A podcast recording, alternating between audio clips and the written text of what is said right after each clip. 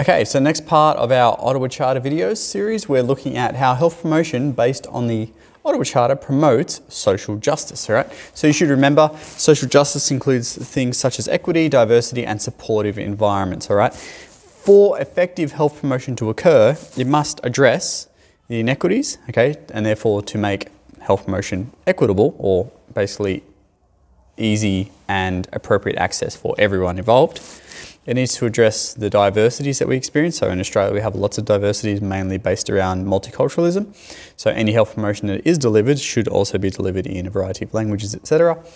And also creating supportive environments, okay, which is actually its own little part of the Ottawa Charter. So that is definitely addressed. Um, but we need to basically make sure that regardless of where an individual is in Australia, they have the option to choose a better um, choice for their health. So the Ottawa Charter promotes social justice as it is designed to deliver health promotion to all Australians. Okay, it doesn't just pick and choose different groups. Okay, health promotion initiatives and the successful ones, um, based on the Ottawa Charter, are the ones that address everybody. Okay, so all of these things are considered.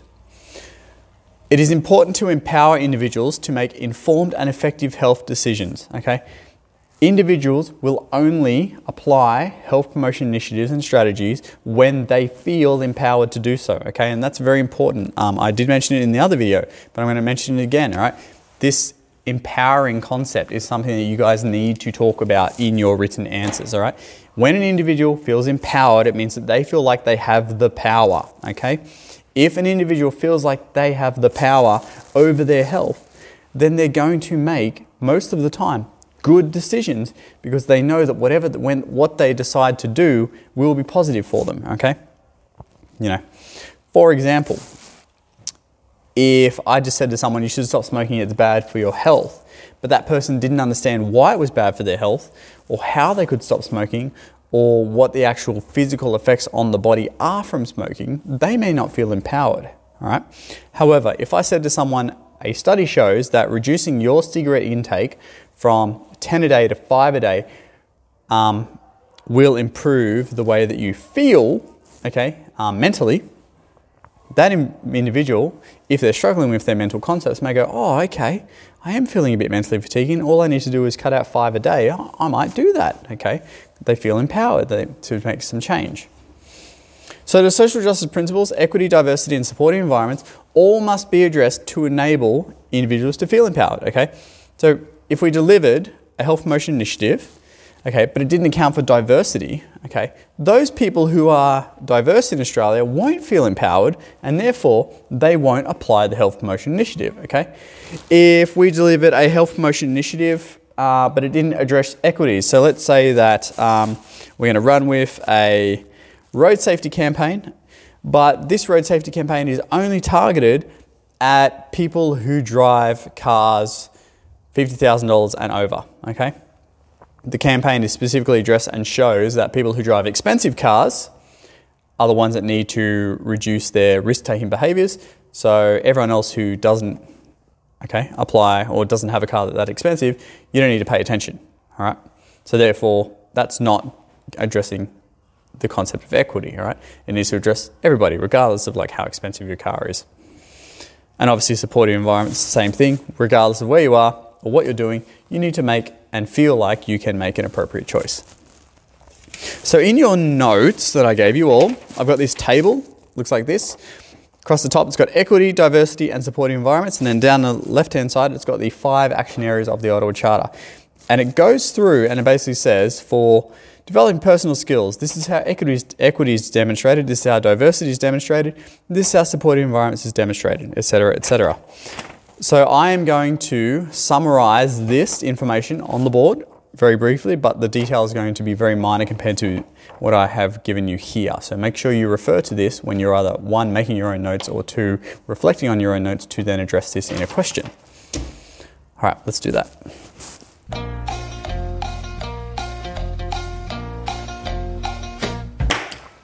All right, so let's look at our first two. Developing personal skills. Okay, so remember developing personal skills, and I will cover this again in the next part of the video in much more depth, but just as a reminder for you, developing personal skills is all about giving individuals the knowledge and information, okay, for them to be able to make good health decisions. All right.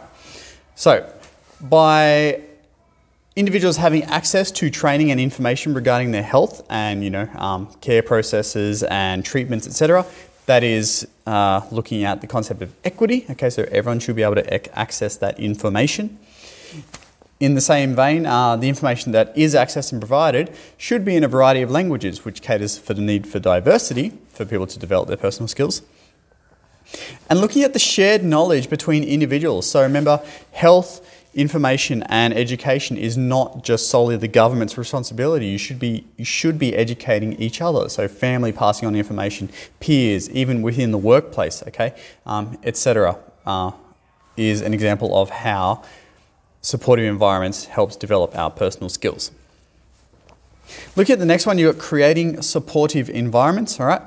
So having equity of access, okay, to healthcare, so like, you know, specifically looking at rural and remote or maybe low socioeconomic communities, that's looking at the concept of equity.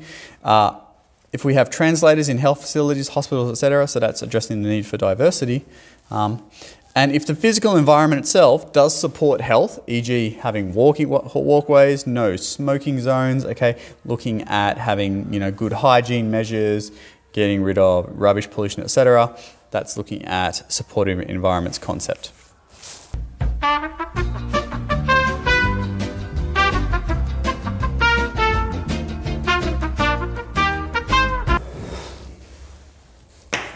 All right, so our next two, we're looking at strengthening community action. So, strengthening community action is basically empowering the community in which people live to take action, okay? It's not just the individual's responsibility to change their health. So, looking at inequities addressed and are identified by the community itself, which um, promotes equity. Uh, addressing the diverse community within communities. Okay, so for example, Aboriginal Torres Strait Islander peoples living within Newcastle, okay, uh, acknowledges diversity and empowering communities to access facilities and resources local to them, okay, creating that supportive environment. So if there was a, an individual who had um, you know, sexual health issues, they should be able to, one, know that there is a sexual health clinic nearby, and two, they should be able to access that, all right? Reorienting health services, okay, is taking the shift away from just curative medic- medicine to preventative medicine, all right? So by providing uh, preventative measures to all patients in a in curative settings, okay, e.g. nicotine patches uh, at the doctors, right, is promoting equity. Um, preventative health for all, okay, um, as in multilingual support, which acknowledges diversity, and support facilities such as you know your PCYC, different clinics, sexual health, mental health, alcohol, etc., etc., um, are accessible for information regarding those issues and hopefully to prevent issues occurring um, is demonstrating a supportive environment.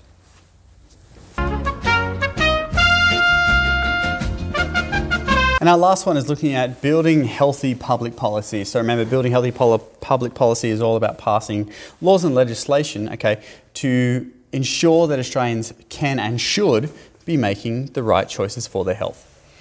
So it does aim to produce equity in health um, status. Okay, this is the, the, main reason, the main way that Australia does this is via Medicare. Okay, offering subsidised or free healthcare for all Australians, which is a demonstration of equity. Uh, the policies account for inequities experienced by the diverse groups in Australia and then develop resources specific to their needs. Okay, so the obvious example would be Aboriginal and Torres Strait Islander peoples, um, and that demonstrates diversity. And lastly, policy encourages good health by enforcing restrictions on risk behaviours, e.g., you know, no smoking indoors, no smoking on public sites, pubs, clubs, schools, etc. Cigarettes must come in plain packaging. All that stuff is policy written to create supportive environments so that all Australians can achieve good health status. So that was looking at the social justice principles and how health promotion based on the Ottawa Charter promotes social justice. The final part uh, that we need to look at with the Ottawa Charter, we will cover in class, is looking at the Ottawa Charter in action. So, how does all this actually get applied to our health promotion initiatives and strategies? Thanks, bye.